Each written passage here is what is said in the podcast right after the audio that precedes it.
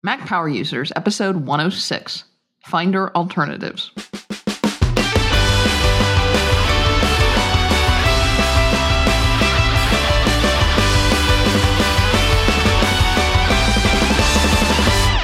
Welcome back to another episode of the Mac Power Users podcast. I'm Katie Floyd, back again with David Sparks. Good to be back. How are you, David? Yes, Katie, it's good to have you back. Yeah, sorry for leaving you hanging there at the last minute, but I, I appreciate you stepping in. And uh, great show last week. It was it was fun to listen to it uh, for the first time as a listener. Yeah, yeah. Hopefully, did I put you to sleep? No, you didn't put me to sleep. Okay. It was a fun show. Yeah, I thought that, you know, the stuff he was doing was pretty amazing. And, you know, since the show came out, I've had a lot of nice messages from people who are, are discovering this stop motion stuff. You know, the creative industry runs on the Mac. That's absolutely true. It, it kind of always has been, but more so now than ever, really. Yeah. And it's it's great to see these guys doing this amazing stuff. Yeah. Well, let, let's flip to a whole totally different topic and maybe maybe somewhat the different side of our brain. And and let's talk about the Finder a little bit. And, you know, the Finder is something that's been around with us as, as long as we've been using the Mac. I can remember back to my days of of using my, my original one twenty-eight K Mac. And the Finder, although it was black and white and it was teeny tiny and you know, there there wasn't any built-in hard drive. I was just flopping, you know, floppy disks back and forth. Still is recognizable as the same Finder that we have today. Well, let's go back even further because okay. because I've got a little more gray hair. Okay. I uh, I remember my first experience with the Finder, um, sitting down at the first Macintosh that I was, you know, given access to. It wasn't mine, and I had been dealing with computers like the you know the Apple two and the Atari S T. Well, actually, it was the Atari S T at that time. It was the Atari four hundred and I B M P C, and the disk operating system, the DOS, was command line based. Sure, you know, you learn the commands: copy a colon whatever. And the first time I saw the Finder, it just blew my mind. You know, like that guy in that Samsung commercial where he goes, you right. know, it's just like because all of a sudden. This wasn't a bunch of abstract text. It was visual. I mean, there was a trash can. I mean, that was amazing. And you opened the drive and you saw the little icons for the files. And you can take the mouse and drag them. And I this probably sounds pedantic to someone who didn't grow up when we didn't have the Finder. But to start out with, it was pretty amazing. And I know the story that Apple boosted this stuff from Xerox PARC and... Um, there's a lot of other different, you know, stories about how all this came to be. And I'm certain that Apple didn't invent all this stuff. But as a user back in, you know, that time, nineteen eighty-four, uh, it was the first time I'd seen it. And I thought it was amazing. Right. Like, like even the icon for the uh, three and a half inch disc, which was the little floppy disc with the thing on it, you know, the slider, the little metal slider. That actually kind of looked like a disc. Yeah, it just, it really just blew me away. And it was the first time I had ever had fun, you know, working with the disk operating system. And and it, I think it's something to marvel at even now. It, it's like the way the touch, you know, has changed the way we compute over the last few years. Um, the Finder and the graphic user um, operating, what is it, the G U I has really changed the way things worked back in that day. So... There's nothing to, uh, I guess looking back, I think the Finder is something spectacular to begin with. Because it's easy to take it for granted now. It's been around for so many years, and it really hasn't changed, which goes to your point. But right, the, you're the looking at almost ex- thirty years with the Finder now. Yeah, the very existence of the Finder is, is really quite remarkable. That's but true.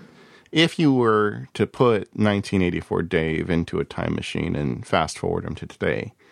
And look at, you know, sit down in front of a computer, there'd be a lot of things that I'd, I'd be pretty confused about and it would take some time to figure out. But the Finder I'd have no trouble with because it really hasn't changed much. And that's the curse. Every time we get a new operating system from Apple, there's a group of us that say, well, what about the Finder? How come it, you know, why didn't they try and do something with it? Well, and, and especially and, when you think of all the ways that Apple has has revolutionized say, for example, the, the touch-based screen industry, the phone industry, the tablet industry, the, these are industries that sure, we had cell phones before Apple, we had tablets before Apple, but they looked nothing like what we have now. But yet the Finder still looks like the Finder. Yeah, and I know there's Steve Jobs' video of this somewhere. I think I've seen it. I'm going to make an attempt to find it before we publish. Uh, but you know, where Jobs is talking about the, the disk operating system is basically a letdown for the customers. And I think the reason why the Finder doesn't get a lot of attention is because Apple doesn't want to develop the Finder. I mean, they their their goal is exactly what we're seeing with iOS, the Finderless operating system, where the documents just exist pursuant to the applications. The users don't have to think about getting into a particular directory or particular drive. They open an application and work from there.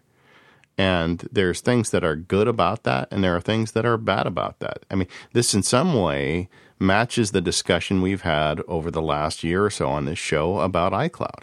Because, you know, Apple comes up with these technologies that are much simpler, and they're easier for, you know, normal humans to adopt and put into their daily life. But at the same time, they're limiting and don't provide the same degree of flexibility that us power users are used to. So you have this dichotomy. You have Apple's direction, which is uh, we don't want to talk about the Finder. We really don't want to do much to the Finder. And we'd like to pretend the Finder doesn't exist. And then you've got the power users that are saying we want more out of the Finder. And as a result, the Finder has to a certain degree languished and not developed. But there's this third-party environment out there that are making some applications, two in particular we're going to talk about today, that take the Finder and run with it. So there is an option out there for power users on the Mac. And I've wanted to kind of talk about that on the show for some time, and we finally got to it. So here we are talking about Finder alternatives. Yeah. And, and it's funny. If you look at Launchpad, for an example, which has just come around in the last couple versions of the, the Finder that we've seen, or the last couple versions of the O S that we've seen, that is going in, in one direction, closer to the iOS direction. And I think if Apple had launched or could relaunch the Finder completely today, or even a couple of years ago, that's probably more the direction they would go. But you have, you know, these old fogies like us, and probably a lot of the listeners to our show, who are saying, we want you to go the complete opposite way. We want you to go the power users way into the Finder, and, and more the way that some of these tools like Pathfinder, like TotalFinder that we're going to talk about in this show, have instead gone. I don't, I don't know that they will. I don't think that they will. But that's kind of why some of these, these third-party tools have, have popped up. Well, I certainly don't have any inside information, but my guess is if I had to bet one thousand dollars, I'd say that Apple is at no point going to make the Finder more powerful along the lines of the applications we're talking about today. And if they can figure out a way to eventually kill it on the Mac, they will. But at the same time, I don't see them necessarily stopping these third-party developers for creating these third-party apps. I mean, I think we're kind of at a detente on this issue, and I don't think it's really ever going to change until, you know, ultimately this iOS and the Mac operating systems at some point combine somehow. And, and I don't think it's going to be good for power users when that happens that like the Finder and, and those options. Right. But that's, you know, that's just speculation, and I think it's years away before that becomes an issue. So the question is today, what can you do with the Finder? And if you want more out of it, where do you go? And, and I think we've already talked about that quite a lot on some of our, our past shows. We're already using tools and utilities to get around some of the in, inefficiencies of the Finder. I'm doing less and less with the Finder now because I'm using tools like LaunchBar, because I'm I'm using other add-ons and other hacksies, so to speak, Uh, to get around the Finder. And and I think that's probably in and of itself is another show that we could probably devote an entire show in and of itself to to Finder add-ons and Finder utilities. But I think what we're going to try to do here instead is is talk about a couple of Finder alternatives or Finder replacements instead. Yeah. Um, before we do that, though, let's just kind of tease everybody a little bit on that, because if you're sitting there listening to the show right now, there are some things you can do, and you don't want to look into these other options. Right. Um, uh, y- you can use things like like LaunchBar. To me, is the ultimate Finder add-on, because I get to files. You know, the, the, what's the point of the Finder is to find files, right? So, uh, using LaunchBar, it remembers folders, so I can very quickly get to a folder. If I if I hit LaunchBar, activate LaunchBar, and I t- type Uh, so I hit Command Space to activate LaunchBar, and then I type the letters M P U. Right, that was the example it, I was going to bring up. There you go. It goes to, it goes to Dropbox. It opens the shared folder that you and I have to mm-hmm. run this podcast, and then I hit Space, and it gives me a list of the subfolders under there. And since we archive old shows, it's only going to have a few folders, which will be the show that we're getting ready to record and the next two or three that we have in process. And so with just a couple taps and space bars, I can be into that folder.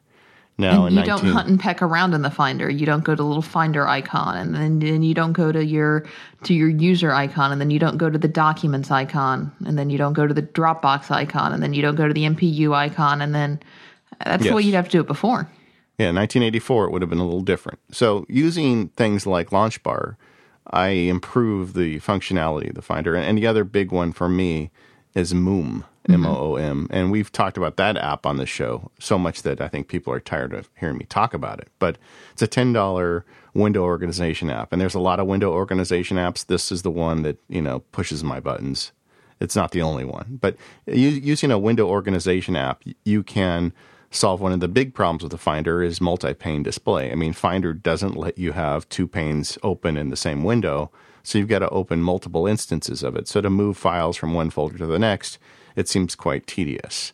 But using a Windows management app like Moom, you can you can set that up. And so that's, you know, if you don't want to, if you just want to stop right there and it's go get to work, there's a couple things you can do. And and we've got an entire show that we did on LaunchBar. If you want to go back into the archives, it was one of our earlier shows. We'll put a link in the show notes to it. Yeah, we're going to have to go back and, and look at that again. In fact, I'll tell you a show I want to do. I'm just going to lay it out there now. We're going to do All a right. show, and we're going to do kind of a launcher smackdown. And we're going to look at um, LaunchBar okay. and Alfred yep. and Quicksilver. And Is Quicksilver uh, being developed again? Yeah, it's, you know, it's uh, open source, but I right. know there's builds of it out there. I know some people are using I know Merlin was trying to use it again. I know some other people that are using it. I know some people who are power Alfred users. I used Alfred for a month, and I think it's a good app too, but I'm still using LaunchBar. So w- we'll get some people on and do a good show on that. That's coming up. Let us know what you think. Uh, okay. But anyway, let's get back to what we're here for today. Uh, Finder alternatives. And be- before we do that, you want to talk about the first sponsor? Yeah, yeah, because we're going to talk about the granddaddy of Finder alternatives, and that is TotalFinder. But, but before we go there, let's let's talk about our first sponsor, and that is Gazelle. And uh, you know, we've got these brand new iPhone fives. I've got mine, David. You've you've got yours. I do. I love it. I can't get over how light this thing is. It is. It is really light and thin. And people were in my office. They were they were all saying, you know, gosh, Katie, you just went out and you you spent all this money on a brand new iPhone. And I said, well, you know, the phone starts at one hundred ninety-nine bucks. I, you know, of course, didn't tell them that I got the, you know, super de-duper level phone. And I said, but there's this great service where you go online and, and they'll sell back your own phone. And I got, you know, almost enough from, from them to cover the cost of my new phone. So it really didn't cost me that much to upgrade. And so they're like, really? I can I can do that? And I was like, yeah, you don't have to do the eBay thing. You don't have to do the Craigslist thing. Uh, you know, you don't have to deal with selling it to one of your buddies. And then what happens if it doesn't work down the line? And then you've got this awkward situation where, ooh, you sold me a bum device. No, I didn't. Yes, you did. And how does that work out? And so I was telling everybody in the office about Gazelle, and that's uh, G A Z E L L E dot com. So what you do is you go onto Gazelle. I know the iPhones are still somewhat difficult to find even now, uh, but tell them what you've got. Have you got an iPhone four? Got an iPhone four S? Is it A T and T? Is it Verizon? What size is it? What condition is it in? Uh, type in all that information. They will give you a quote. The quote is good for thirty days. Uh, you can lock it in, so that should give you plenty of time to go go find your new iPhone, whether you pre-order it from Apple or A T and T or Verizon or Sprint or anybody else that you can pre-order your phone from, depending on where you are in the world. Uh, and then when your new phone arrives, Gazelle will send you a box. You can pack it up in the box, send it with the packing material, although I got to tell you about my old phone, and ship it off to them. And uh, Gazelle will then send you a check, send you PayPal. You tell them how you want to get paid, and check arrives in the mail, deposit the check in your account, go buy new more new stuff for your phone. Easy as that. Yeah, you know, I did the exact same thing at the office today, because yeah. they were asking, how did you pay for this? I'm like, it's easy, you know. Uh, well, one of the advantages of being, you know, having kids is that they have phones and you have to pay all this money for all their phones. But the advantage is you always have an upgrade available. Right. So the new phone comes out, I get the new one. And uh, I could sell, I'm just looking right now as we record this show, a Apple iPhone four S, thirty-two gigabyte A T and T. Uh, the Gazelle will give you two hundred twenty-five bucks for it. That'll yeah. pay for a new iPhone five if there you're you uh, if you're available to get renew your contract. So it's really a great deal. And like you said, it's it's just no trouble. You, they send you the envelope and they put it in. I'm in fact sending my envelope out tonight mm-hmm. as we record the show because they gave me some additional time. I did my reservation earlier in the month. Uh, I, I, yeah, I really like Gazelle. And, you know, this is another good time to go through your house and look for old devices. I know people are collecting these old iPhones, and I'm not sure what you think you're going to do with them because... Unless you're putting together a museum. Yeah, it, they made millions of them. I don't think they're ever going to be collector's items. And if you can get one hundred bucks for a two-year-old phone or one hundred fifty bucks or uh, you whatever. Get more than that. I, I sold a two-year-old phone. Okay, what'd you get for it? Uh, I got almost two hundred bucks for my phone. Yeah, so you can you can take that money and put it towards a new phone. You can put it towards Apple Care on the new one, so you don't have to worry about it breaking. You can buy more of those cables since we all make cables now. And adapters, yeah. Yeah. yeah. yeah so. But but now here's the thing. You, you need to go ahead and act now and lock in your price because, you know, the longer the new phones are out and the older the old phones get, they're just going to go down in value. So so head on over there today, lock in your price, get it while they're hot, and then go order your new phone. Just do it. Uh, thanks to Gazelle for their continued support of our show. And when you when you go order your new phone and sell your old one on Gazelle, make sure you tell them that we sent you. So what I was going to tell you is when I sent my old phone off to Gazelle, I was I was digging around because I was pretty sure that I had the box. And uh, yeah. I was found in my closet. I had the original box that it shipped in, the original you know iPhone four box that it shipped in. And in the original iPhone four box, it had the original plastic that was on the phone. Wow, you don't mess around. I know. So I packed it all up, nice, neat, new brand, sent it to him, and I was like, here you go, brand new phone. Yeah, I always keep the boxes for my Apple stuff when it comes in. Yeah. Uh, just, I don't know that it's really made much of a difference, but it seems like the thing you're supposed to do. Well, I mean, if nothing else, hopefully somebody at some point is going to get a nice, a nice, you know, new-looking phone with a nice new box. Yeah. So, anyway. All so, right, Pathfinder. Pathfinder. Yeah, yeah, exactly. The so, granddaddy. This is from Cocoatech. It's it's forty bucks new, or or twenty bucks for an upgrade, and uh, they do, they do have a free trial that you can you can download on their website, and it's built as a Finder alternative, but you can also use it. In in there was actually some some warnings that I'd seen when I was looking around. You can completely quit your Finder and use Pathfinder as an alternative to the Finder, but you can also just hide your Finder and use Pathfinder, you know, kind of on top of or in place of your current Finder, and still, because you, you still need to retain some of the underlying functionality of your Finder. So is that what you do? Uh, I run Pathfinder as an app. Okay. Just I have it on installed. Top of your Finder. Yeah. I mean, I've, I don't know what version I got in at, but I've been using it for years. And okay. this is, this is the answer to the question of why don't they add more features to the Finder? You know, every feature that I've ever thought of shows up in this app. And so it's it's really the power Finder. I mean, it, when you fully open it up, you've got multi-panes. You know, that was one of my big complaints about the existing Finders. You only have one pane. Here you can have left and right panes. But not just that. You can also have additional windows below it. It's got these wings that can expand from the side. Uh, before long, this truly becomes a cockpit for your Mac's disk system. I mean, it's got... You know, you can have a lot of windows. You can preview windows. You can run a terminal window and run terminal commands from the Finder. Uh, it really is something else if you go nuts with it. So the way I use it is I have the app installed, licensed, and ready to go. And for a lot of stuff I use, I just use the basic Finder, like if I open it through LaunchBar. And I just need to get to the Mac Power Users folder to get to an OmniOutliner file, for instance. But if I need to do serious, you know, moving around of files, then I get I just launch Pathfinder and work from that. And and you do that because you can have this multi-pane interface where you can say, okay, I want, you know, these panes on this side of the window, these panes on that side of the window, and you can just drag and drop back and forth. Yeah, as an example, uh, if you had a bunch of stuff on your backup drive and a bunch of stuff on your local drive, and you wanted to, you know, work those out, you could have panes opening both of those files, and you could see immediately what things are doing. You can just drag them back and forth.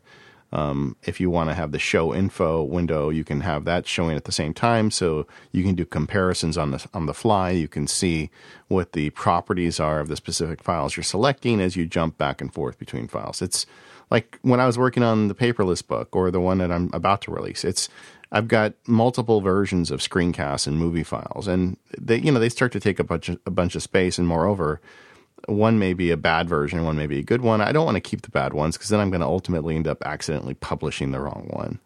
And using the Pathfinder, I can go through and, and really get that stuff sorted out easily.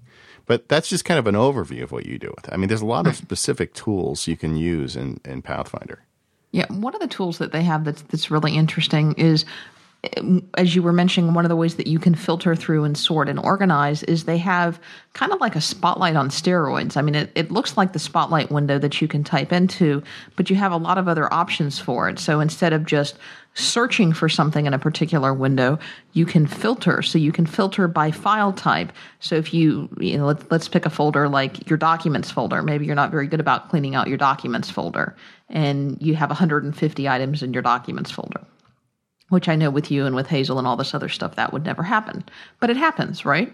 Sure. It happens to me too. Everybody's got, you know, you struggle, you get busy, and you're trying to make everything happen, but you're not going to make a Hazel rule for everything. And before you know it, your desktop's a mess. Right. And in fact, I think you were telling me before we podcasted that, that your desktop was a mess, and you were going to have to do something to go in there and, and clean it up. So you can, you can go in with Pathfinder, and you can start, you know, adding all of these rules and criteria to sort, and it will just show you the files based on your criteria. So if you're looking for, let's use your example of your screencasting files, because you want to quick just see those and sort through those and see what you need to do with them, you could just look for movie files, and that would get rid of everything else and just show you the movie files that you have in that folder. And so you can go through and weed through those and deal with them and get rid of what you don't need and deal with what you do. Yeah. Yeah. And there's extensions on that. I mean, Pathfinder has a tool to rename files, you know, using those same tools where it can go through, find, and do renames for you.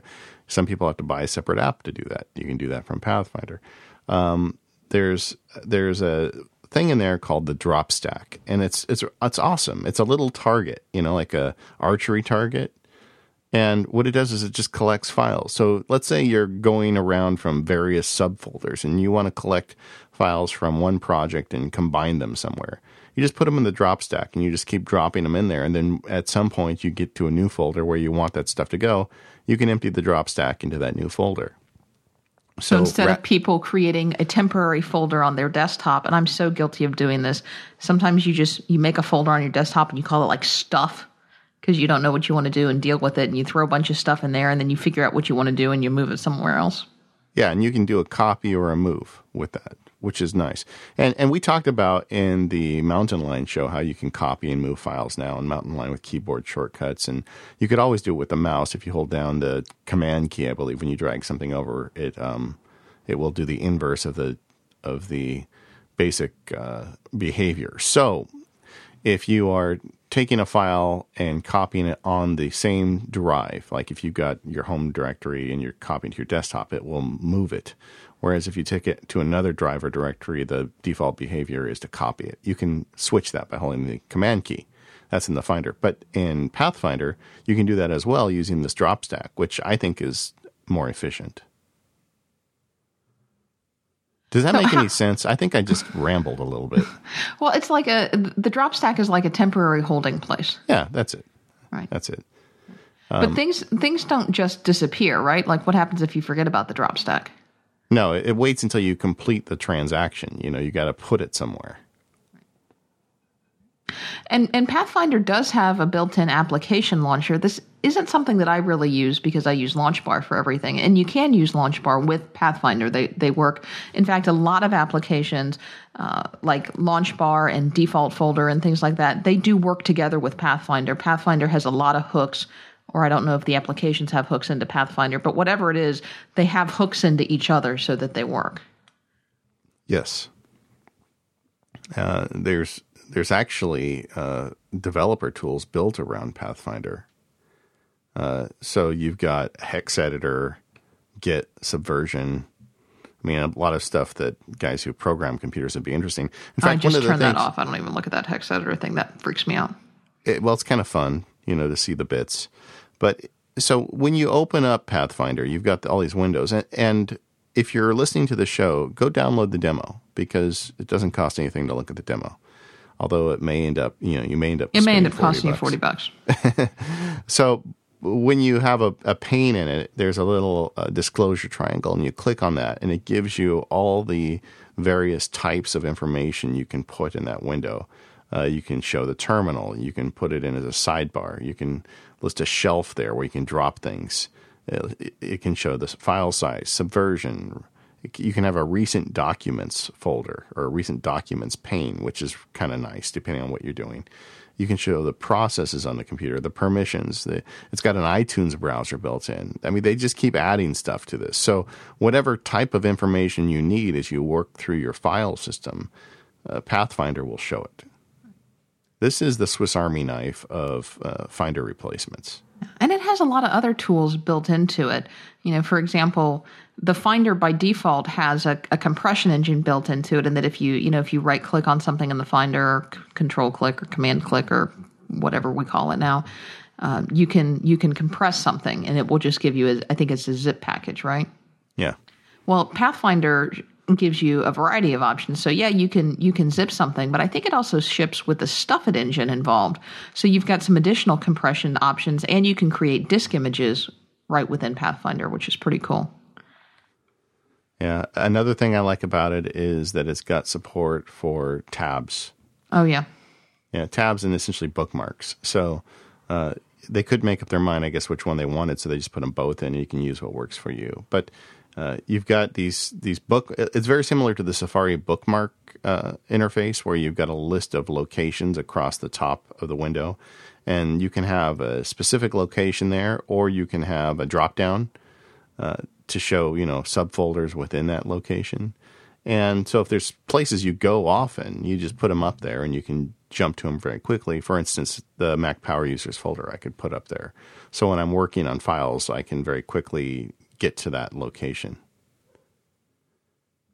So how often would you say that you are actually in Pathfinder? Is it something that you have that launches by default, so it's a login item, and pretty much any time you're you're in your computer, you're using it? Or is it something that you launch when you think, you know, I'm I'm really going to be doing some some heavy duty Finder work here, and and I'm going to go ahead and launch Pathfinder? The second, okay, it's the second, and uh, I don't use it as often as I used to because I've got so adept with Hazel at doing filing and file management for me.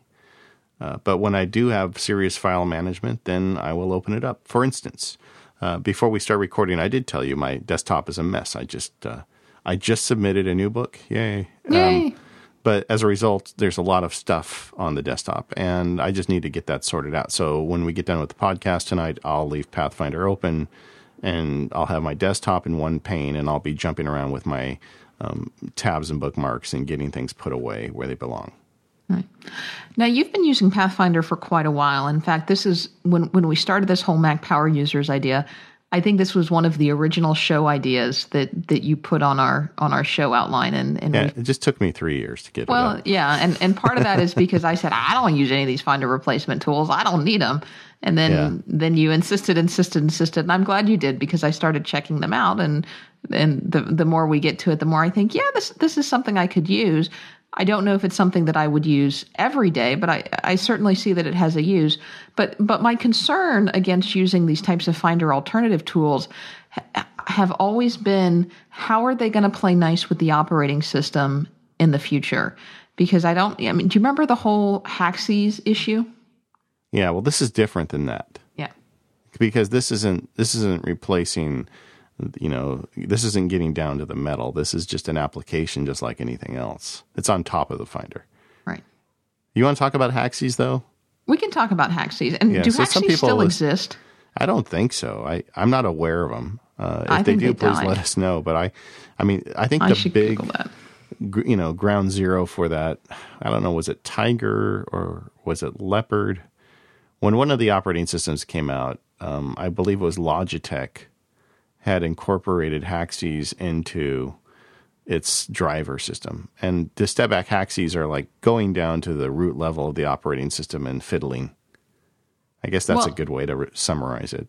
Well, a lot of a lot of people had incorporated not necessarily Haxes, but I think it was called the A P E because it, it, A P E was there uh, was what it was short for, was the underlying um, system preference or whatever that a lot of these Haxes required. And I had several. I mean, there was one called called Fruit Menu. There was one called Window Shade that I kept around for a long time. And these were basically, they called them Haxes, but they were system utilities or tools that you could use. And a lot of people use them to get more familiar functionality back in the earlier days of O S ten. Remember there was one called Unsanity? That, the Unsanity made a lot of the Haxes. Yeah. You know, Fruit right. Menu, Labels, Menu Master, Window Shade. I had them all. I'm just looking at their website now. Their last update was October eighth, twenty eleven. Okay, well. So they're not totally out of it, but the last uh, version was released on April twenty-eighth, twenty ten. So maybe they're done. I don't know. I don't know.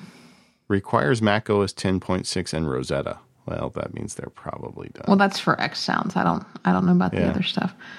But but there was a major operating system upgrade that if, if you had one of, I think it was the application enhancer, the A P E installed, and you, you would just get a blue screen as soon as you installed it. And that became problematic because it was not only people who had installed these Haxes and, and perhaps were, you know, more more power users types who had installed these types of things. But I don't remember if it was Logitech or not, but one of the major vendors had used it for something, and, and therefore it was a little more widespread than normal. I think it was Logitech, but it, it was a mess because the uh, operating system update came out and it was breaking people's upgrades. It was breaking their computers. And yeah, Apple blue screened up. Yeah, and Apple was getting all the blame, and they're like, hey, you know, we can't help it if you're going and fiddling with the guts. So I, didn't I can understand have that. that. I, I remember that, and I remember that I avoided that just because it was my policy at that time. Every time I did an O S upgrade to nuke and pave, and thank goodness I did. Otherwise, I would have been right there with them. Yeah, I've never been a fan of third-party hardware, uh, driver software, if I can at all avoid it, but... So I never ran into that problem because even though I had a Logitech mouse, I didn't run it. I didn't run their software. I just plugged it in and it worked. Yeah, and, anyway. and that's a that's a great tip is that if if you've got some of these util- third-party hardware utilities, whether it's a Logitech mouse or an H P printer or an Epson scanner or anything really, plug it in and see if it works. Yeah. Yeah. Don't stick the disk in that came with it. So that ex- So that experience and that whole mess is the reason why you're a little leery of using something like Pathfinder. Yes, that that and, scarred me for life. And I will say, without having any you know foundational knowledge of this, I didn't okay. program it. That, Throw it out there. That it's not going to cause that kind of problem for you. It's just that's not the way this application runs. It runs on top of the Finder. It doesn't um, rewrite the operating system underneath it. It just adds additional functionality to it. So maybe the whole title of our show, Finder Replacements, is not quite technically correct then? Yeah, really, they're Finder Enhancements. I, well, I guess you could look at it either way because it, it is replacing the Finder. When I do a serious file management task with Pathfinder, I'm not loading the Finder. You know, Apple's okay. not interested in making Pathfinder-type tools, so I've got to go somewhere else. And and when you get down to it, the Finder is really just a glorified application. Yeah. It's the disk operating system. I mean, it's Apple's incarnation of it that was built in nineteen eighty-four and pretty much hasn't changed much. I mean, your Finder can crash and completely crash, and you can still use certain parts of your Mac. It's happened. Uh, not for long. Not for long, but, you know. Yeah. It happens. So we've got this great solution, Pathfinder, and it's... It is the eight hundred pound gorilla of Finder replacements, forty dollars. There's a, you can download a sample, play with it. I recommend you do so. I suspect a lot of people that listen to this show are going to end up spending forty dollars because it's really quite remarkable. I mean, and there's if, so many features in here that just don't exist on the traditional Finder. If you're looking for a way to get started with Pathfinder, and this was kind of my first introduction into it that said, oh, okay, maybe David's got something here, because, you know, I'm not going to trust you. Um, go download Don McAllister's screencast. I'm going to trust Don. uh, Don did a screencast that is free. It was actually sponsored by the Pathfinder people. Now, it's a little bit older. It's on Pathfinder version five, but a lot of it is still very applicable to some of the features of Pathfinder six. And I think that's about a forty minute or so screencast, kind of taking you on a general overview of Pathfinder. And then on the Cocoatech website, there's a series of shorter screencasts about some of the newer features in Pathfinder six. So I think if you spend an hour or so one morning watching Don's free screencast and then going through and looking at some of the screencasts on the Cocoatech website, you're going to get a really good introduction and overview, and combine that with the thirty day free trial, and, and you'll really get a flavor for what's going on here. Yeah, and to follow up on Don's screencast, the stuff they've added in version six is just more goodness. They've got file tagging in there now, and it uses the OpenMeta standard. We talked to Brett Terpstra about that last year on the show. So if you're a tagger, you can do it right in the Finder and with Pathfinder. Batch renaming, which replaces a tool that a lot of people end up buying. Uh, the hex editor is even better. So you, if you want to be the guy that goes in and modifies the file at the hex level, you can do it in your Finder. I, I'd like to talk to somebody that actually does that. Um, and then uh, file transfer queue, so you can access your current file operations from either the toolbar or a separate unified window, which is kind of cool. Although I do like the way the new Finder does it in Mac O S X, where it shows you the little progress bar right on the icon. That's pretty nice. All right. Well, um, check out Pathfinder, and um, I, I, I'm kind of convinced. It's something I'll use. Have you tried it? I you have know, tried it. As we it. got ready for the show? I have tried it as we got what, ready for the what, show. So as a new user to it, what, what about it appeals to you? The biggest thing that appeals to me is tabs. I mean, I think that's really the landmark feature of, of Pathfinder is tabs. Tabs and the, the searching slash filtering functionality. Yeah. See, for me, it's the dual panes. The ability to, to run all these panes at once is great, because yeah. I just I never have been happy with opening separate Finder windows and trying to get them next to each other, and they end up overlapping or covering each other. I mean, this is this is the way I think it's supposed to be: just dual panes in one window and move your stuff around. I mean, that's probably the most basic features of it. it I think neither one of us use it to a, you know its full power, but boy, it's a great tool if you if you need that. Yeah. So and, and so Pathfinder scratches a particular itch for a power user that wants to get the most out of file management tools. I mean, that that's the one. Uh, but there's another one, and uh, maybe we should do a sponsor before we get to that one.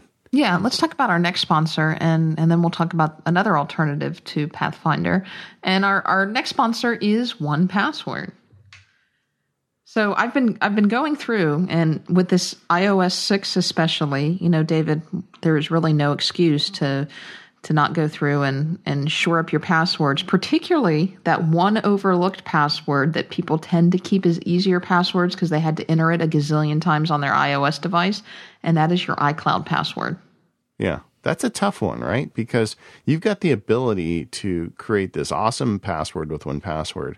But when, every time you go and, and buy a two dollar app, do you want to enter a twenty digit, you know, random string of numbers and letters? How do you deal with that?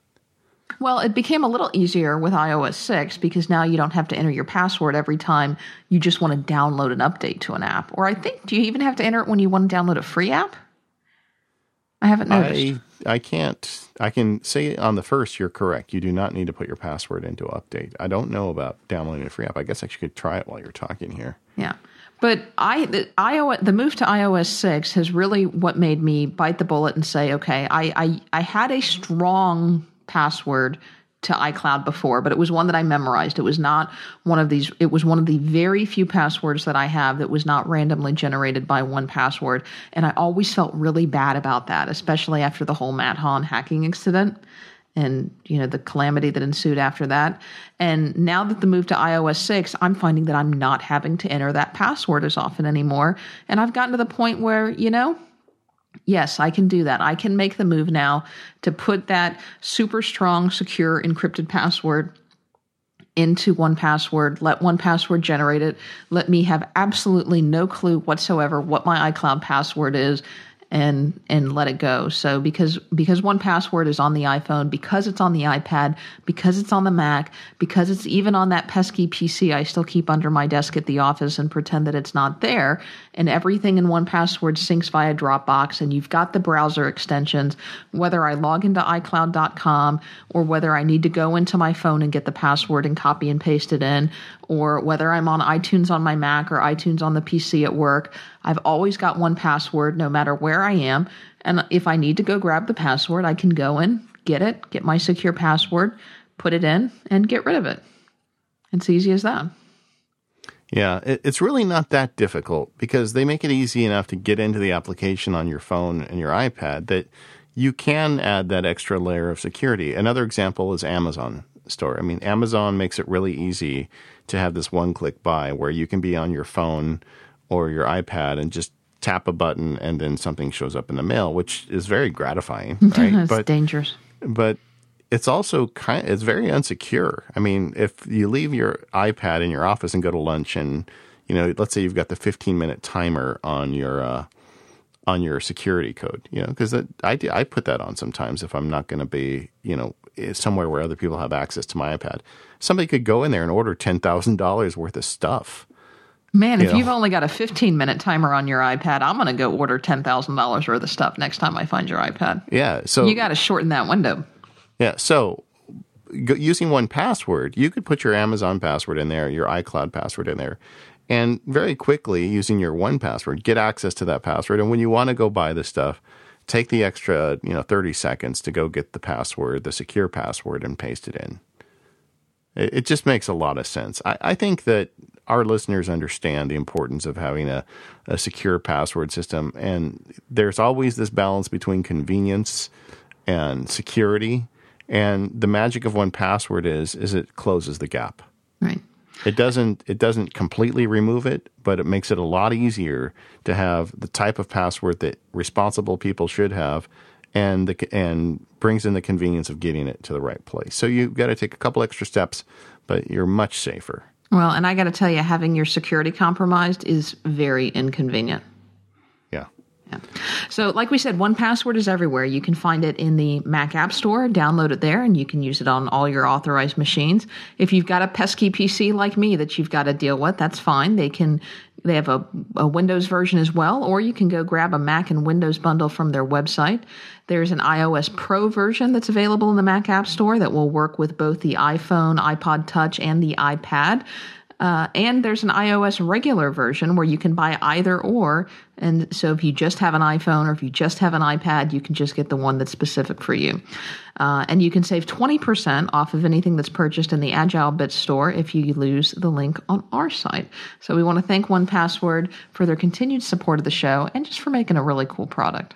Yeah, you know, while you were talking, I checked. If you buy a free app, you still have to put your password in. All right. Well, that's not necessarily a bad thing. Yeah, and I'd like to challenge our listeners who have already purchased one Password and are using it to take a look at the stuff on your mobile devices that you have automatically entered passwords and you're not using one Password to keep those things, like Amazon, PayPal, uh, iCloud, Google. And, you know, think about how silly you'll feel if someone hacks into your, your device and you actually had the software on your iPhone and iPad to protect that. Right. Yeah, just take the extra time. It's okay. Life won't pass you by. All right, let's talk about TotalFinder. And this is one I'm going to have to rely on you a little bit more because I, I haven't used TotalFinder much. I've I've read up on it a bit. Yeah, you know, TotalFinder is interesting to me because they're they're a newer player to the game. Right. And they're doing something different. You know, Pathfinder I look at as like the industrial strength finder replacement. And TotalFinder really is much more of a finder enhancement. Sure. Uh, uh, in some ways, it does feel a little more hacky because it really does replace the finder. And it doesn't have the laundry list of features that you get with Pathfinder, but it has several of the features that are most important. Yeah, it seems to have a lot of the landmarked features. It's got the tabbed browsing. It has the dual column, dual screen mode for whatever you want to call it. Um, you know, it has the ability to to do some sorting and some organization and, and things like that. Yeah. So what but it does when you, is when you launch it, your little Finder icon is gone, and there's a new Finder icon that has a little chunk bitten out of it. Well, no, I think uh, I would say that it has a little chunk added to it. It okay, basically ch- changes yeah. the icon to add a tab, like a folder. Right. And so TotalFinder installs on top of the Finder, but you can quit the app and the Finder reverts to its native behavior. So it's not replacing the Finder in your system. Again, I don't think you need to be afraid that you're breaking your computer by installing this. Uh, but what it does is when you open the Finder, it's got these these tabs, and that's the signature feature of it. So if you start opening different locations, you're going to see a tab for each location. So I could have, you know, going back to our early example, I could have the Mac Power Users folder there, and then I could have a separate folder that I've opened up for Show one oh four. And I could have a separate folder that I've opened up for audio files I'm going to send to Katie. And all that's open in one contained window. So it solves the problem of having multiple Finder windows open everywhere. And that's a good problem to solve. Oh, absolutely. It's cheaper. It's eighteen bucks. You know, yeah, it, it doesn't give you as price. much. It doesn't cost as much. It's it really is just a, you know, it's a slight improvement, but it's an improvement in ways that make a lot of difference. Um, it also has the dual panes, which I was saying earlier is a really big deal to me. I want the ability to look at the contents of two different locations on my computer at the same time in one window. And this this gives you, in fact, it'll even give you two different sidebars. So you can have a sidebar on each side for each window, or you can remove the sidebars. It's very, you know, customizable in that method. Uh, another thing that it does is it changes the sort order. And one thing that always makes me a little crazy on Mac O S X is when you have a directory that's got folders and files combined. I would like, ideally, to have the folders grouped together and the files grouped together. Uh, instead, the the native behavior for Mac O S X is just to alphabetize the whole mess. So the folders right. are interspaced with the files. Right. It's a little thing, but TotalFinder fixes that. It puts the folders on top.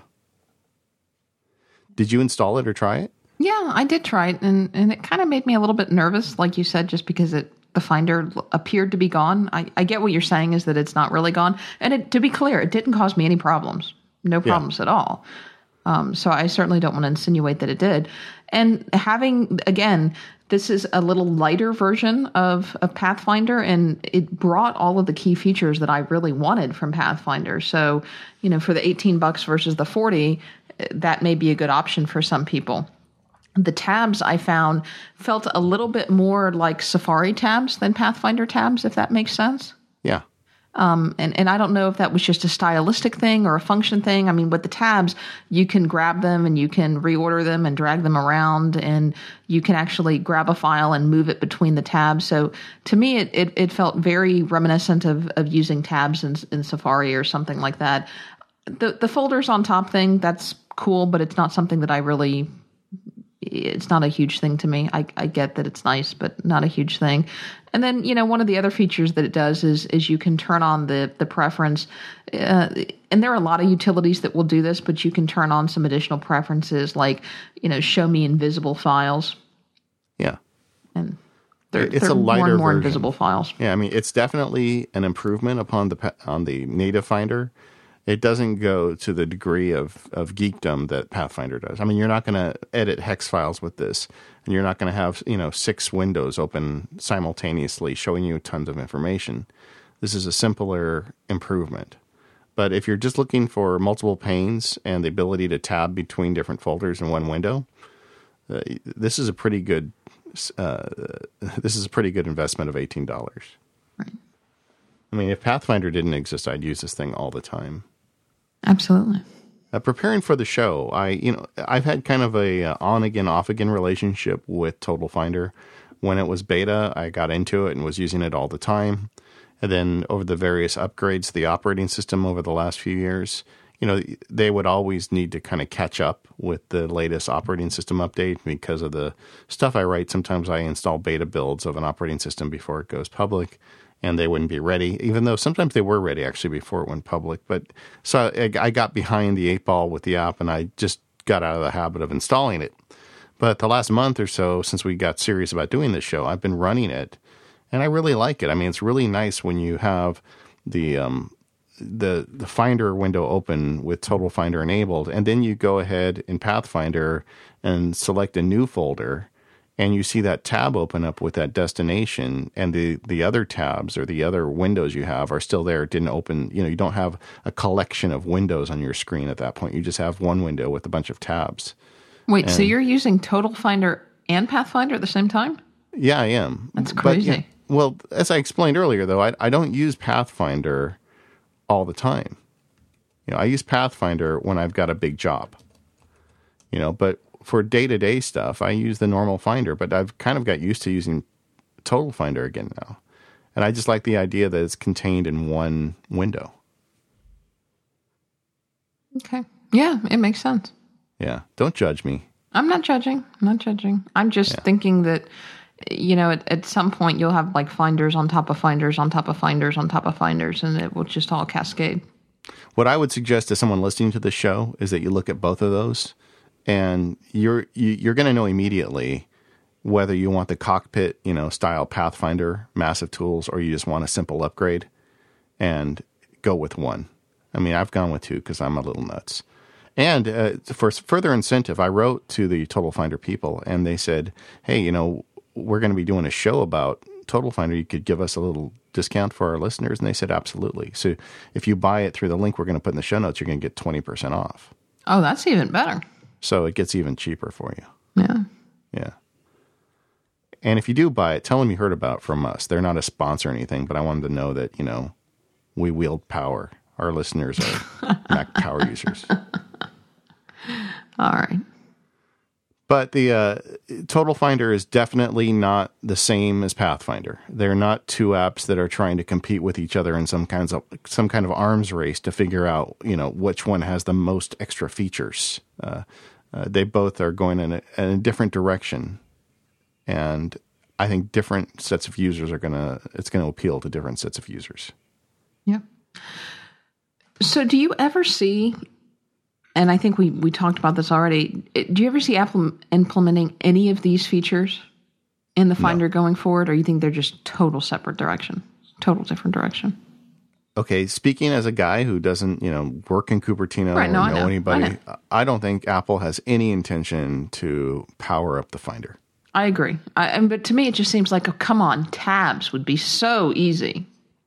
They want people to forget about the Finder. They don't want people to remember it exists. Can we just have tabs or dual column mode? I mean, we've seen the future. It's iOS.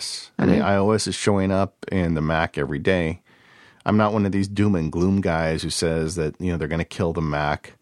Uh, but I think inevitably, as these mobile technologies become more powerful and faster and the software gets better, inevitably, the number of people that use Macs and computers in general is going to shrink. Right. And I don't know, at some point, I would imagine there is a unified operating system, and it's going to look a lot more like a touch interface than what we know as a mouse-based operating system. At some point in our life, we'll look back on this stuff, and people will say, Mac Power Users, well, what's a Mac, right? you know? Uh, so... I think that stuff is happening, but it's not going to happen in the immediate future. And for a lot of us, we need these tools. I mean, we need the ability to have a folder to collect files from different applications for one project. You know, in WALL-E, the, the movie, you've seen yeah. that, right? I love that movie. Where where the humans just be kind of come dumb and just veg out on the little resort ship and fat and happy and don't really know any better. Yeah. You think that's going to be us? No. Okay. No. I'm an optimist. You've watched enough Star Trek, right? Oh, well, yeah. We're going to take some of but, this tedium out of have, our life. They have pretty cool computers over there. Yeah. We're going to take this tedium out of our life. I, I think that it's going to be unfortunate if we get to a point where we lose a lot of the customization we have now, because there's a lot of things in my life I do, and they are admittedly hacky. I mean, I've made... You know, this is a side job for me, and it's talking about how hacky I am. But it allows me to get a lot of stuff done really quickly. And if I didn't have things like, you know, Text Expander and uh, Hazel and all the stuff I use to make things happen really fast, uh, I would I would say that it would, it would affect my ability to get things done and, and my ability to finish more jobs. So... Right. I, I'm not looking forward to the day where we're all on iOS and that's it. Yeah. Because I've seen Star Trek. You have to be able to rearrange the isolinear chips and, and reconfigure everything. Otherwise, the warp core is going to explode. Yeah, something like that. I don't know. Yeah. You're more of I spent Star my Wars childhood guy. watching Wookiees. Yeah. But, the uh, you know, as we move into the future, I think voice technologies is going to take a bigger place. Artificial intelligence is going to do a lot of this for us. I mean, I, I think some of the things that we use hacks to pull off now, computers can solve for us in the future. And But that's that's far out there. I mean, we're just... just beginning to scratch the surface of that stuff. For the meantime, don't worry about it. We've got these Macs, and let's just use the heck out of them. All right, I'll I'll I'll yield to your optimism. Yeah, the uh, but, but so if you have ever found yourself wanting with the Finder, uh, the good news is answers are out there for you. You can you know go halfway with TotalFinder, or you know the full Monty with Pathfinder. And we looked at some other apps working for this show, and none of them really, I thought, scratch the itch the way these two do. And so those are our two recommendations. Mm-hmm. And they both have free downloads. Uh, we're going to have a link to get twenty percent off TotalFinder in the show notes. So if you decide you want to go with that one, get it there. And uh, if you want to go crazy, get Pathfinder. Uh, I really, I would really be sad if I lost Pathfinder. Mm-hmm. I mean, to the extent I do terminal work, I do a lot of it through Pathfinder. Because it's just so easy that way. Well, what about all these other utilities that we use that you don't have to necessarily run TotalFinder or Pathfinder for? Um, and I think we talked about that's going to be another show in and of itself. But uh, where does something like Leap fit in? We've talked about that. I, I think we talked about that in our original Paperless show.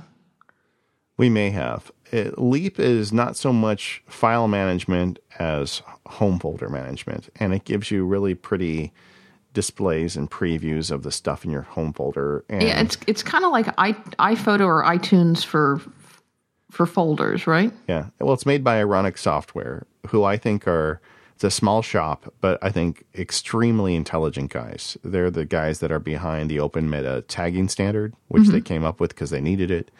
They make an application called Yep, which is a very uh, good P D F management application. It's like iTunes for P D Fs. And then Leap kind of grows out of that. It follows the same type of idea, but it covers more than just P D Fs. You know, you can look at Office documents or just about anything you've got in your home folder with it. So it's uh, it's an improved way to browse that folder. But it's it's not a file management tool in the way that TotalFinder or Pathfinder are.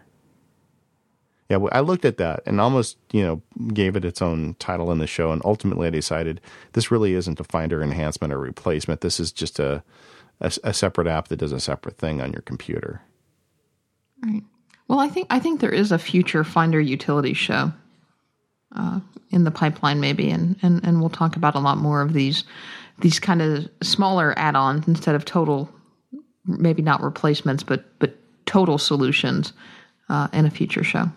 And Apple does add little bits and pieces to the Finder with every major upgrade. Like I was talking about how it shows the file copy status, you mm-hmm. know, progress bar right on the icon. That's a new thing. Uh, in Lion, they added the feature where, where you grab a selected group of files and you pull it in, it would shrink them down to the size of the destination. Um, I don't remember which operating system it was. They put the spring-loaded folders. I want to say that was Tiger, but I'm not sure. Um, uh, cut, copy, paste, duplicate now with keyboard shortcuts. That's relatively new within the last couple iterations.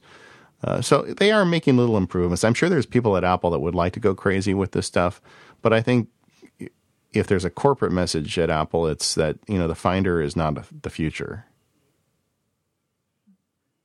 I mean, they're going to be devoting their programming time and development time towards iOS type Uh, things that don't use the Finder, and and for good reason, frankly, because as many people as listen to this podcast, there's many, many, many more who are not interested in things like the Finder. And we all, everybody listening to this show knows a lot of people in their life who, if you said, open the Finder, first they'd scratch their head, and then you say, open that little smiley face icon. Right. And then they'd say, okay, and then they would really have no idea what to do with it. Right. In fact, they'd be afraid of it. It's like um, they'd be afraid they'd touch something in there and their computer would explode. Well, and I tell you, I've noticed that, although this is this is obviously in the P C context, at my office, my assistant opens everything through Word. Yeah. She doesn't want to go into the Explorer because she's afraid something will go wrong. Right. I, I mean, she's opening P D Fs through Word. She's renaming P D Fs through Word. She's, you know, dragging and dropping things through Word. When I tell her, oh, I need you to open this file, and it, I mean, it could be a, it's a P D F because that's a lot of what we do is docs and P D Fs. She opens up Microsoft Word. I'm like, well, what are you doing? I'm opening the file. Well, well, you're, that's in, a, you, you're in Word. Yeah, well, but that's a safe interface for her. Yeah. Where she knows how it works and she knows that she can get where she needs to go, even if it takes a few extra clicks or whatever. And she knows she won't accidentally delete files or move files or do something else that will get her fired. Yeah, that's probably true. And uh, I think that's true for a lot of people, both the Mac and the P C side, which is why Apple has no interest in going crazy with this stuff. I mean, I think the way they look at it, there's a market of us out there who want an enhancement. We can go buy it. I don't think they're going to do anything to actively prevent Pathfinder or TotalFinder from working. But at the same time, they're not going to go out of their way to add functionality to the Finder beyond the basics. All right. Well, we've we've got a lot of feedback to go through, but maybe before we get there, let's let's talk about our last sponsor, and that is Fujitsu. You know what's really nice since we've started this Fujitsu sponsorship is we've got so many messages from listeners who finally got on board and bought themselves a ScanSnap, and they're loving it. I haven't heard from a single listener who bought one who's unhappy with the investment. I haven't either. Yeah, it's just so great. Just you flip it open, set the paper in there, press the blue button, and you've got a good scan. Right. And, you know, you really don't understand how convenient it is to have all of these documents and really have them literally at your fingertips, because now we all have these iOS devices in our pockets or these iPads in our in our purses or in our satchels. And if you're going into a paperless lifestyle, regardless of whether you're using Dropbox or a solution like Evernote, and the ScanSnaps now will all scan to mobile devices, whether it's your mobile device, whether it's a Dropbox folder, whether it's Evernote, or however you want to do this, having all of these items digitized at your fingertips is is really remarkable. You know, David, I, I I missed the show last week because we had a family emergency, and uh, I was actually in the emergency room, and we had previously thought ahead to digitize some medical records from this family member's previous admission, and I had in Evernote all of these this documentation with uh, prior medication list, with last admission information, with, you know, documents, the power of attorney, all of this stuff that we needed. I didn't even have to think. I didn't have to run home. I didn't have to go grab anything. I, it, there was never a second thought in my mind of, oh my goodness, we can't do what we need to do, because it was all in my pocket, because I had all previously ran it through my ScanSnap. And, and there was just never a worry about it. Huge yeah, the, relief. The ScanSnap really is the, my preferred solution for going paperless. It's uh, they've, they've supported the Mac for years. The software is excellent. It's got the O C R engine built in, so you can conduct O C R. We had a question from a listener saying, you know, Dave, really, how do you O C R? You know, what is the app you use? And it's the ScanSnap. I, I do it there. I check the box, so when it scans a document, it runs the O C R, saves it to the P D F right there. It makes the file a little bit bigger, but now I know I've got O C R embedded in everything I'm scanning. Uh, so it's a it's a soup-to-nuts solution for getting a lot of paper into a digital format. And they've got an answer no matter what your budget and needs are. They've got the big one, the S fifteen hundred. It's a sheet feeder. You can put fifty sheets in it. It scans very quickly. Uh, and just runs those things through there up to twenty pages per minute or forty pages per minute uh, with a standard resolution, or six hundred uh, D P Is, twenty pages per minute. Uh, then they've got the S thirteen hundred i, which is the newest one. It's got the internet functionality. It also scans up to six hundred D P I. Um, it can do twelve or twenty-four pages per minute. Uh, it can fit in a drawer if you need it, and it can also fit in luggage if you need to take it on a trip with you. And if you really want the portability, you get the ScanSnap S eleven hundred, which will also scan up to six hundred D P I. It doesn't have a sheet feeder, though. It takes one sheet at a time. But, man, this thing's really small, so you can take it with you just about anywhere. Yeah. And and right now they're even giving away a free, car- uh, really cool carrying case with the S eleven hundred. Well, that's a good idea. Yeah. Oh, and a year of, of Evernote pr- uh, Premium free. So. Yeah. Anyway. Well, it's never too late to get started with this stuff. Get yourself a ScanSnap, take last month's bills, and, you know, change the way you store records. Absolutely. Uh, you can find more information by uh, heading to our website and clicking on the link for ScanSnap over on the side, or just head over to uh, ez.com slash SSMPU. That stands for ScanSnap M P U. And uh, they'll give you a breakdown of all the different models, all the different options, and you can hear all about the promos they've got going on right now. Yeah. Thanks, ScanSnap, for uh, your continued support of the show. All right, feedback. I think we're finally, finally catching up on feedback. Yeah, there's a lot of great stuff in here. Yeah. Uh, so our friend Chris from the Amateur Traveler podcast wrote in and told me that I missed the best feature of Card Munch, and that is because it's a LinkedIn application that it will look at the LinkedIn information associated with a contact, if your contact is registered with LinkedIn, if you snap their card, and that it will give you that information in addition to what's on the card. So, for example, if they have a profile picture in LinkedIn, it will pull in their LinkedIn profile picture. So if you're not so good with names, but maybe better with faces, uh, you can see their profile picture as well. And, you know, Chris also asked about the um, why I'm so jumped up about this uh, Drafts app. Right. It's in my it's in my doc now. I, I'm just really getting into this thing. Uh, I, he said, you know, why don't you just open up Notepad? Or he didn't ask this, but why don't I just open up Byword and just dictate or type into a file there? Uh, the reason I like Drafts so much is that it starts ready to type as soon as mm-hmm. you open it up. It opens with a blank note, and I'm a big fan of Siri dictation, so I can dictate into it. And it's got these hooks into all these other apps. I can s- take stuff from there. I can put it into OmniFocus. I can put it into a mail message. I can I can put it in Byword. Uh, so I just like the functionality of being able to very quickly capture text. In fact, it's really reviving my hopes of getting serious about diarying with Day One, because it also can drive text into Day One. I'm actually using Drafts quite a bit for that, although I'm I'm not using it for personal journaling. I am starting to use Day One, and again, a hat tip to Wendy for this idea. I, I'm using Day One for keeping track of my professional activities and, and more as a uh, where I am, what I'm doing, so I, I don't forget to actually bill things when I get back to the office. So I just pop open Day One because it also has some, um, uh, you know, location-based things. So I'll pop open Drafts, I'll dictate something, or I'll or I'll um, I'll peck it out real quick, and then I'll just send it off to Day One. And like you said, it just pop, you know. It, or I'll send it off to Evernote, or I'll send it off to Byword. And instead of having to have all of those applications in my dock, which would be impossible, or on my home screen or anywhere else, all I have to do is have uh, Drafts, and I've got easy access to all of them. Yeah, I think it's really useful. So I think there's some other apps like it out there now. I don't, I haven't even looked at them, but Drafts is the one that, you know, I'm hooked on it. Right. Uh, we got a message from Duncan, and I had made a comment that, you know, Siri won't read the emails to you. Right. And Duncan had an interesting take on this. So if you go into your iPhone or iPad, into General, then Accessibility, and then click the tab for VoiceOver, uh, then you can actually select text. VoiceOver on. Settings. VoiceOver. Accessibility. Back button. Alert. Okay. Vo- okay. So I'm just playing with it here. Yeah. Okay. Button. Okay, Siri, stop now.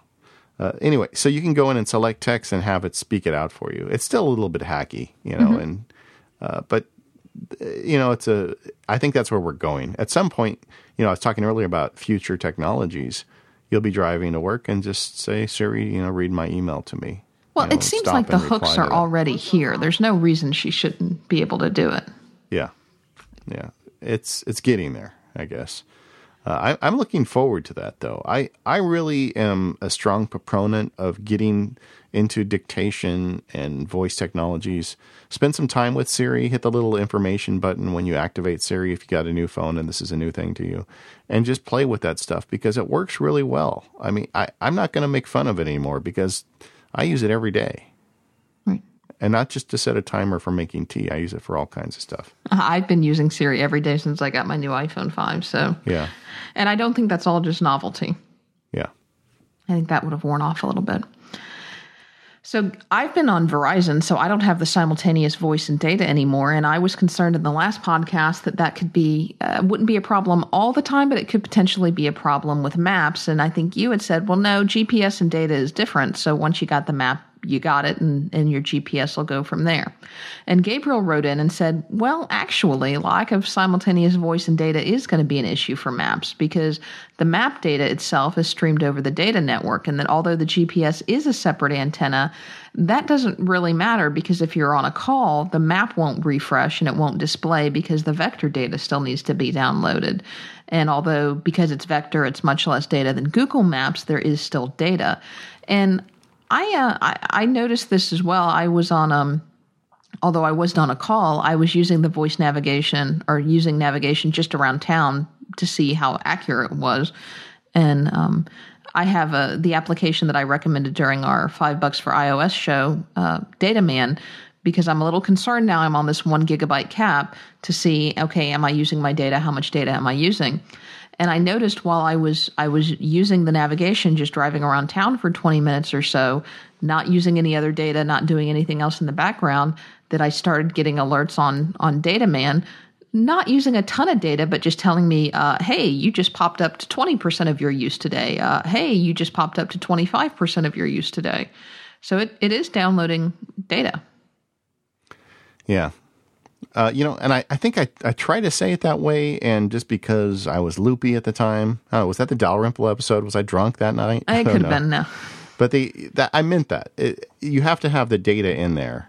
And if it's not there, you will get your G P S location on a grid that is nothing but a grid. Right. The uh, we, we heard from a lot of people about uh, reminders lists. This has been an ongoing theme. Uh, I'm actually...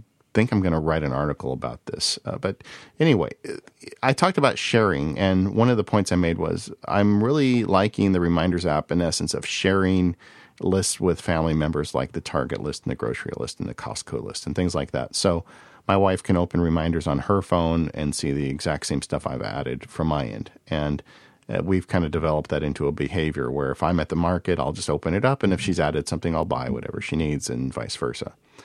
And After, during the period between the time we recorded that and the time either when Mountain Lion came out or at some point they did an update.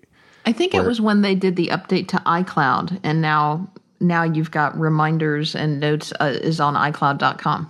Yeah, so it was the way I explained it on the show was you had to go to the website on iCloud dot com and go to the calendar and go to the specific Reminders list and then share it from there. And that disappeared. And someone wrote in and said, Dave, you know, that was a really good idea. I got all excited about doing it, went to the website, and it wasn't there. And then he went and found to an Apple Help article that said, yes, indeed, it's gone, which made me sad because this is something that we really like having in our family. And I was kind of disappointed that that feature would disappear. And then I believe the ten point eight point two update is where they fixed it, because now you don't go to the website. Open the Reminders app on your Mac. And you have got the little sharing icon showing up on any list. If you just mouse over to the right side of the list, like I'm looking at my Apple Store list, which I obviously would not share with my spouse because she can't know how much I want to buy at the Apple Store. Uh, yeah, but that if, could I, be bad. If, if I tapped on that, then it opens a little window and says, okay, type in the name of the person you want to share this with. And you can type in a name or an email address, and it'll send them a note, and then it'll enable sharing. So it, it went away, and then it came back all in the period of a couple shows. So if you're still interested in sharing these lists from Reminders, uh, go and open Reminders on your Mac. I haven't explored it yet on the iOS devices to see if you can initiate sharing from there. You may be able to. I just haven't had time to check it out yet. Yeah, and related to that, about the same time that all happened, did you notice we all got iCloud dot com addresses too? Yeah, I mean, I have one, but I've never used it. Just like I have a .me address that I never use. Yeah, weird. Yeah. I just noticed it because when I was in the mail application switching through to say, okay, which which address do you want to send this from? I had to, I almost sent something from the wrong account because I had to scroll down more. And I'm like, wait, what are, what are these? Anyway. Yeah, sorry. It's not immediately obvious to me looking at the Reminders on the iOS that I can share a list from here. I think that may need to happen from a Mac. Uh, it definitely can happen from a Mac. I, I had trouble finding it in Reminders on iOS, so I don't know that you can do it from there. Yeah. But um, anyway. Uh, I had a couple of people write in because I, I talked about how I'd actually switched recently from Super Duper to Carbon Copy Cloner. And one of the features that I really liked about Carbon Copy Cloner is that it had the ability um, to verify the checksum of the data. So that could be a, a clue to tell you whether or not you had corrupt data. And uh, I, I, I think I probably explained that poorly because a lot of people said, you know, what Carbon Copy Cloner is going to do is it's just going to verify that what you copied is what you got. It's not going to tell you if you've got corrupt data or not. It's just going to tell you, you know, whether or not you copied what you meant to. If the data is already corrupt on your machine, it's going to make a perfect duplicate copy of your corrupt data, no problem. And yeah. And and that is correct. The the point that I made is that Carbon Copy Cloner probably would have warned me that the hard drive was failing because it would have said, uh, something's going on wrong here because you've got good data on your machine. My problem was is I copied good data to a bad hard drive, which corrupted it. And so it probably would have warned me at that point saying, I'm not able to make this copy perfect. Yeah. Does that make sense? Yes, it does. Okay. Okay. Does. Um, so hopefully I explained it better that time. So I, I get that it, it wouldn't help you for everything, but it, it may help for for certain things. We also heard from Des, who was talking about um problem with losing the iCloud data. And he went on a little journey that led him to a couple websites explaining that uh, that stuff is backed up locally on your hard drive. And you can actually go dig it out of a time machine backup as well. Mm-hmm. I'm just going to put a link in because it's a hidden file. I mean, Apple does not make that easy. If if you lose something from iCloud, uh, you need to recover it pretty quickly, but it is there. And there were there were all kinds of, of, of hacks that came out about that because that that that hidden file, which I think is like in your library folders, isn't it? Yeah, which you can't see. Which you can't see, work. So you have to make it visible and do all these other things. But people were saying, "Oh yeah, just take that and you know put a symlink to it and put it in your in your uh, you know toolbar or put it in Dropbox and then you can sync with iCloud and Dropbox." I mean, there were all kinds of hacks going around about that. If if if you're interested in those kind of things, those kind of make me nervous though. Well, those hacks were really popular before ten point eight, really, because Apple really hadn't flipped the switch in the Mac operating system to make this, you know, seamless iCloud integration that they have now. I mean, we went a year with no ability to open a Pages iCloud document on the Mac. I mean, oh no, you you could go drag it into the web interface. Yeah, well, you know what I mean.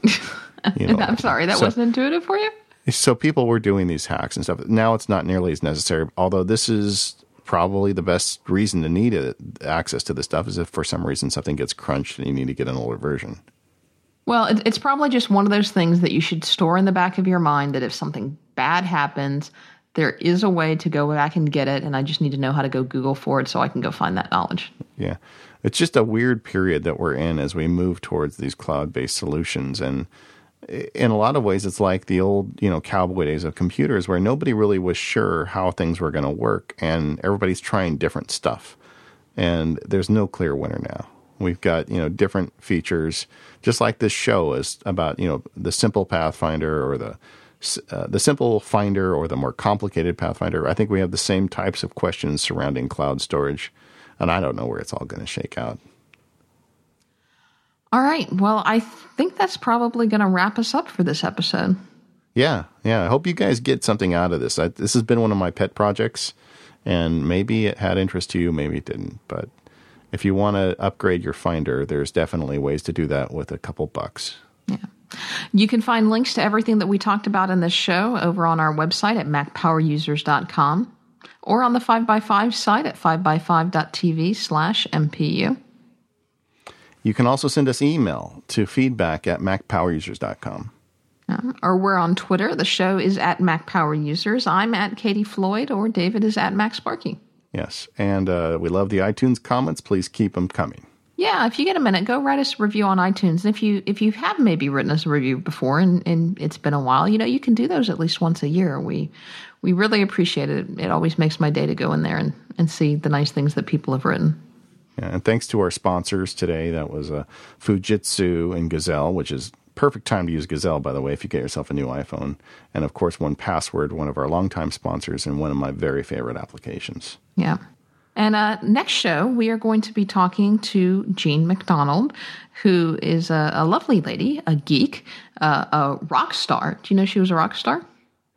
Jean's a lot of things. Yeah. A uh, an amateur programmer, although I'm sure by the time we talk to her, she's not going to be a programmer, uh, and a marketing guru. So we'll we'll hear about how she uses her Macs for all of those things.